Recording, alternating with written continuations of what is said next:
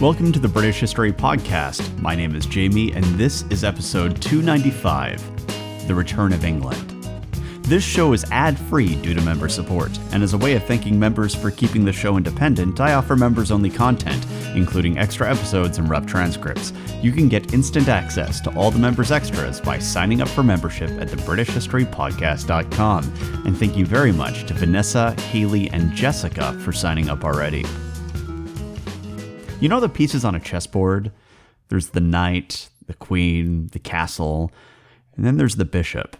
Well, there's a reason why a game that simulates medieval power strategies has a piece called the bishop. Bishops had power, and it was a power that didn't flow from the monarchy. And in Britain, it wasn't a power that necessarily had to be aligned with the monarchy either. We're going to see this over and over again on the island. If you're trying to rule in Britain, the holy men that were already present in Britain were often a wild card in your hand of ambitions and the more powerful the holy man, the bigger the potential for an upset. And Archbishop Wulfstan of Jorvik had been a serious problem for England, and for quite some time. He was installed into his position by King Athelstan back in the days when Jorvik was part of England. And Athelstan might have thought that he was a good pick. I mean, he had a distinctly English name, Wulfstan. But despite that, it turned out that Wulfstan was hostile to English power. And the signs started early. In 935, just four years after he was installed by Athelstan, Wulfstan suddenly stops appearing in charters, which means that he ceased attending the English court. And this apparent boycott of the court of England seemed to be more than a simple personality clash, because he continued to avoid the court of England even after Athelstan died. And then, things escalated from mere silent treatment into outright war. When King Olaf Guthrafsson began his campaign against England, Archbishop Wulfstan was seen marching right alongside him. And actually, Wulfstan even represented Olaf in the resulting truce negotiations, negotiations that resulted in the five boroughs being absorbed into Olaf's new Danelaw. So for the English, Wulfstan was quite the headache. But someone apparently brought some paracetamol, because that Wulfstan headache went away when Olaf Guthrafsson died, and Olaf Sihtricsson took the throne. In the blink of an eye, Edmund had retaken the five boroughs and significantly weakened the power of Danelaw, and suddenly, right alongside that, we see Archbishop Wulfstan hanging out in the English court once again, witnessing charters for the first time in seven years. And the timing of that event can't be a coincidence. Say what you like about Wulfstan, but that guy knew which way the wind was blowing, and in the early 940s, the wind was at the back of England, and that was clear for anyone to see. King Edmund had rebuilt his fyrd. He'd retaken the five boroughs through a force of arms. He'd assisted his ally, King Hywel Dda, in the conquest of virtually all of Wales, which meant that he no longer had to worry about his western border, and he had a very powerful friend who he could call upon if he got into trouble. King Edmund was sitting at the top of the world, and he was starting to look very much like his older brother Athelstan. And I suspect that Archbishop Wulfstan, like any opportunist, was looking to use that situation to benefit his archdiocese. And it turned out his archdiocese could use the help. You see, Jorvik had a bit of a problem. It was an old problem that actually had been plaguing Northumbria multiple times over the years. They had too many kings. They had only recently deposed Olaf Sihtricsson, but when they did that, they didn't kill him. And maybe that was the plan. Maybe no one wanted to commit regicide. Or perhaps they'd intended to kill him, but the whole thing was bungled. Either way, though, Olaf Sihtricsson was still out there, and it was pretty clear he wanted his old job back. And that was a problem for their current king, King Ragnald. Because Northumbria being what it was, it wouldn't be too hard for Sihtricsson to find supporters who would be willing to do to Ragnald what they did to Olaf. And that was a problem for Archbishop Wulfstan, because a civil war like that would weaken the kingdom of Jorvik. And Wulfstan had seen firsthand how quickly a weakened territory could be absorbed by the English, often at the point of a sword. And so a meeting was arranged between Edmund, Olaf Sihtricsson, and Ragnald Guthrafsson. And while we're not told precisely who arranged this meeting, someone must have. And Archbishop Wulfstan is the most likely candidate. He had reason to want to establish this peace treaty He knew all three kings, and recently, he'd even been attending Edmund's court. And that was a rare thing for the current power structures of Jorvik. So if you're looking for someone who had the connections necessary to actually go and get Edmund involved, Wulfstan was your guy. Furthermore, remember that this treaty was formalized with a baptism, and that was a heavily ecclesiastical choice, especially considering that there are plenty of other choices that could have been made instead. Now, granted, using a baptism doesn't mean that a bishop absolutely had to be the person who arranged this. Alfred had been known to use baptisms. But then again, Alfred was also rather religious, both as an individual and as a ruler. And the fact is, sealing a treaty with a religious ritual like this is a choice that tells us something about the person who is choosing it. And so, looking at it, all signs point to this baptismal caper as being the brainchild of Archbishop Wulfstan himself. And to be honest, it might have been a fairly easy sell for him. It was in the interests of the Northerners to want to broker peace. After all, a civil war would weaken the archdiocese and the kingdom, and could even cost them their lives. So getting them to the table might have been an easy lift. Furthermore, this peace treaty was also something that benefited King Edmund. It would allow him to demonstrate his imperial power, and it would actually do so in a way that would establish that he was at the head of this new spiritual family, as he was their godparent. And if you looked at that from a certain angle, it almost sort of gave him a claim to Jorvik, which certainly would have appealed to Edmund. The fact is, everyone had a reason to want this treaty. So, towards the end of 943, probably instigated by Wulfstan, we read of Ragnald and Olaf being baptized, with King Edmund standing as their godparent. Which meant that, in addition to all the territorial power that Edmund had recently acquired, he was now also elevating himself on the spiritual stage. It had been a pretty good year for King Edmund. And actually, it hadn't been all that bad of a year for King Ragnald either. I mean, the reality of ruling over Jorvik was probably starting to set in for him. The nobles of the north had a taste for treason. They'd been doing it for centuries and hadn't given up the habit, which Ragnald knew all too well because the only reason he was currently on the throne was because Olaf had been deposed through a coup. And so I'm guessing that Ragnald was quickly coming to realize that for every northern lord that was supporting his rule, there were probably two others who felt that the job would be handled better by someone else. Perhaps even Olaf Sihtricsson, since he did have a clear right to the throne. After all, he was from the right family, his family. He had a history in the region that went back many years, and probably most crucially, he was their former king. And he only lost that position through what seemed to be some rather ugly court intrigue. So Olaf, more than anyone else, was probably the biggest threat to Ragnald's reign. But that was all taken care of now. Ragnald had managed to get Archbishop Wulfstan's god to watch over him and enforce a peace between himself and his cousin. And all Ragnald had to do was treat this English king with a bit of deference and let Wulfstan give them a bath. It was a bargain. And as Ragnald rode north, it was probably with a smile on his face. I mean, he likely felt like a big weight had been lifted. Olaf, on the other hand, knew something that Ragnald didn't. Because Olaf knew what BHPers know baptisms don't guarantee peace. Getting washed hadn't changed his mind one damn bit. Olaf still wanted his job back. And thanks to King Edmund's ceremony, now Ragnald's guard was down. And that is why it's so important for us to keep our eye on Archbishop Wulfstan, because I'm not sure what side of this power struggle Wulfstan was on. Looking at the accounts from this period, it doesn't seem like Wulfstan was all that interested in remaining neutral when there was a political fight at hand. He liked to get his hands dirty, and we see him switching sides repeatedly throughout his 25 year long tenure. And because of that, I find it hard to believe that Wulfstan would have stayed out of this conflict once it became clear that it was inevitable. But what side he chose in that conflict is an open question. Did he side with his former boss, Olaf Sihtricsson, or with his new boss, Ragnald Guthrifsson? I'm not sure. I can't even guarantee that he didn't switch sides a few times in the process. I mean, that's certainly not outside the character of Wulfstan.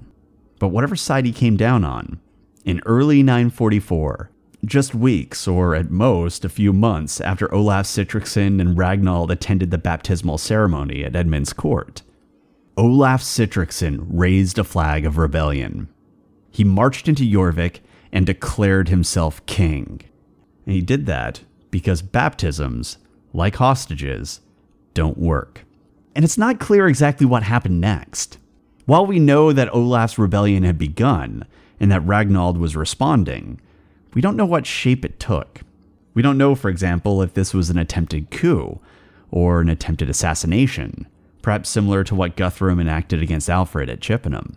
Or maybe this was an outright open rebellion with whole armies in the field right from the start. We don't know. In fact, we don't even know if there were large scale armies in the field at any point. It's possible that things just immediately disintegrated, and rather than a large military operation, things splintered into countless small gang sized fights that were happening all over the place. I mean, what we're talking about here is civil war, so it's even possible that you had families being split up over this. We really don't know, because if there were people writing down the history of Olaf's war for the crown, we haven't found it. And honestly, I doubt anyone did write down what was happening. But however it was going down, Northumbria was Northumbriaing as hard as it possibly could. And that gave King Edmund an opportunity, and a rather familiar one. Over a hundred years earlier, Northumbria had been embroiled in a civil war just like this one. Osbert and Ella's war for the throne had weakened the kingdom to such an extent that when Halfdan rolled in, he was able to claim Eoferwic and kill the two warring kings. Afterwards, he renamed his new city of Eoferwic to Jorvik.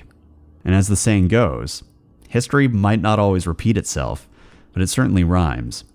And so we're told that upon seeing this civil war that was taking place in Jorvik, King Edmund marshaled his fyrd and marched north into Jorvik. And once again, we know very little.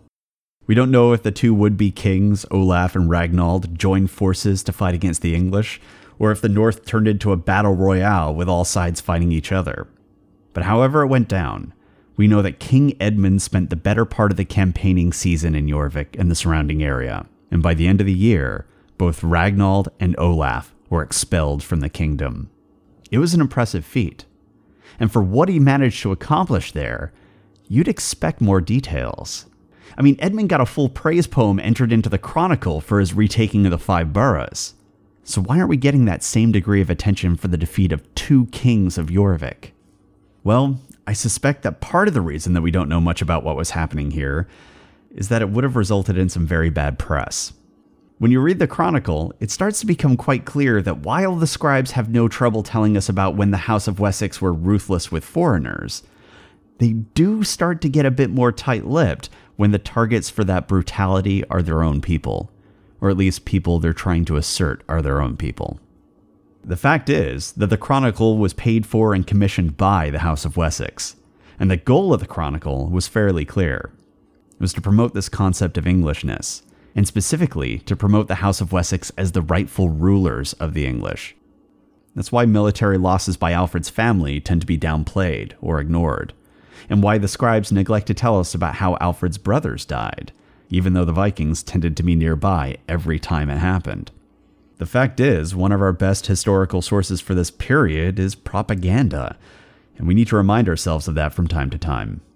And if you're writing a justification for why the House of Wessex should rule over the English, I don't think you're going to want to talk about the brutal civil war that King Edmund got himself involved in.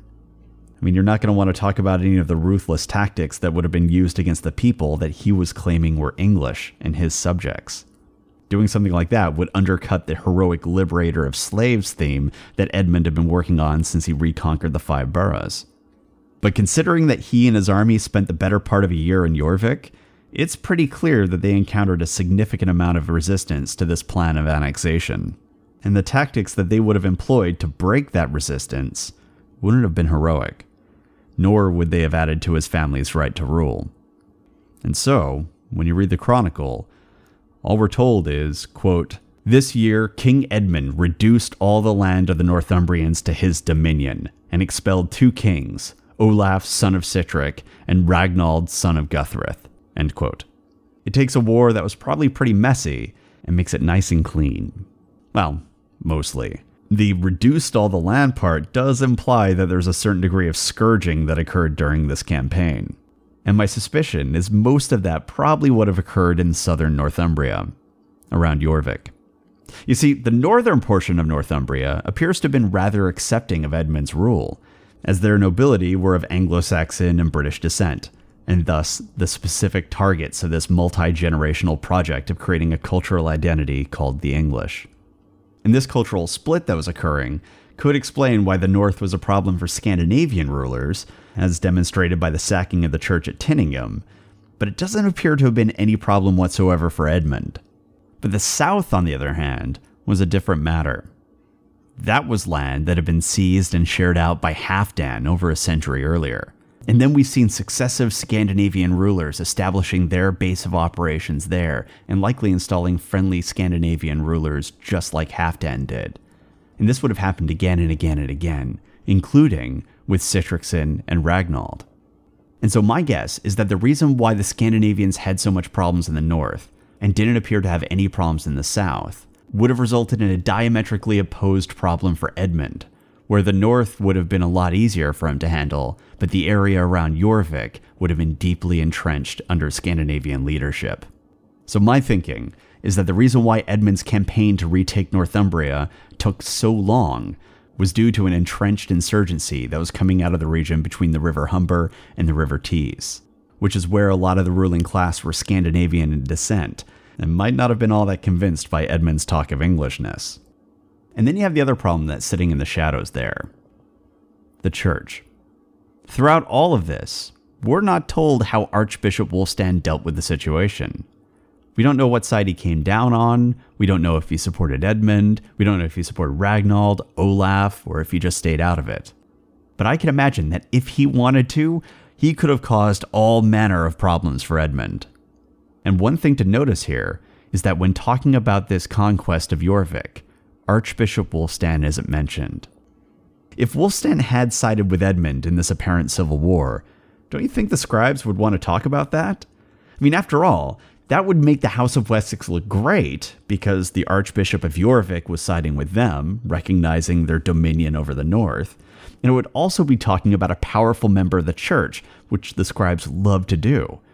So that would be a twofer. But instead, we get nothing. And given that silence, my guess is that either Wulfstan stayed out of the matter entirely, which I doubt because this was a dude who clearly liked to be all up in it, or Wulfstan sided with someone who wasn't named Edmund, which would have made the annexation of Jorvik and its surrounding territories a lot more difficult.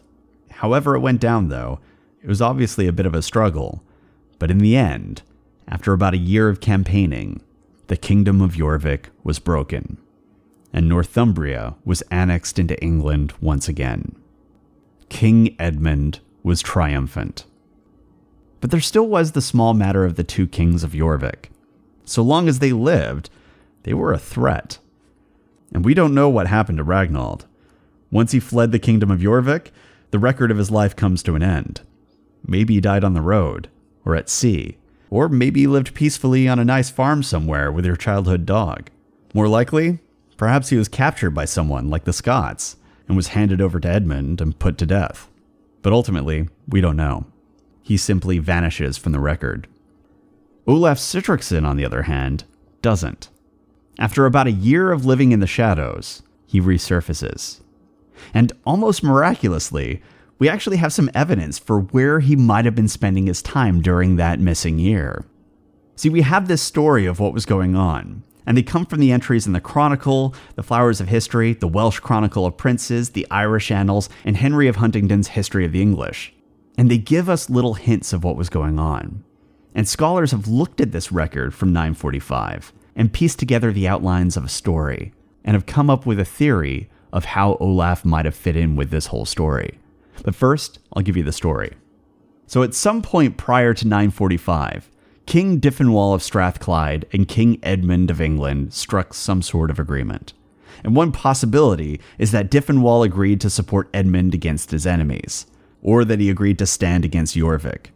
Given the circumstances and the increasingly aggressive posture that England was taking, it's not out of the question that Strathclyde might have wanted to do that, and strike the same tone that Scotland was taking namely one of neutrality.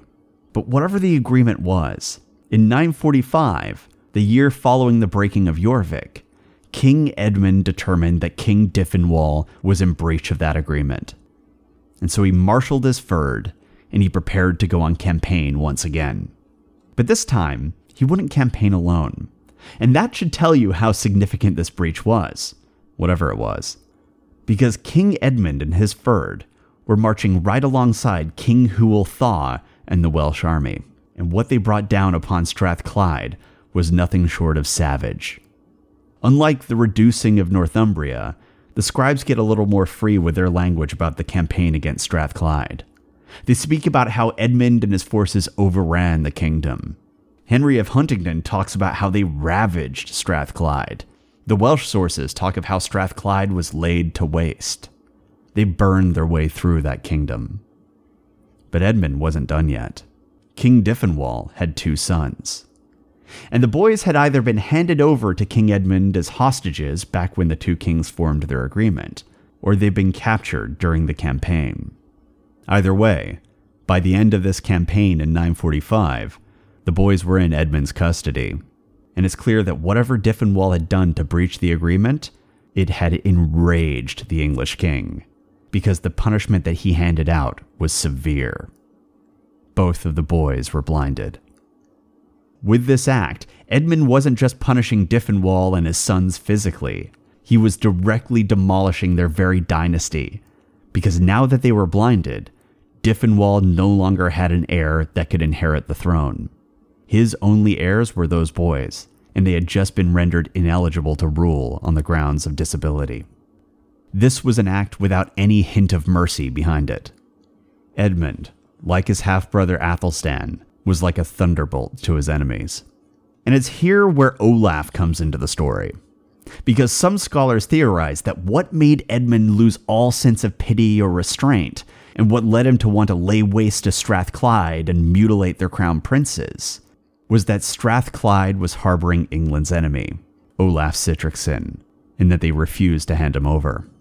It's a convincing argument, especially considering that Strathclyde and Jorvik had a close relationship that persisted even after the loss of Brunanburh, and it certainly would explain why Olaf doesn't appear in Dublin until the following year. It's possible that he was hiding out, and maybe making preparations to retake Jorvik, and Edmund came down on Strathclyde for that breach like a divine strike from God.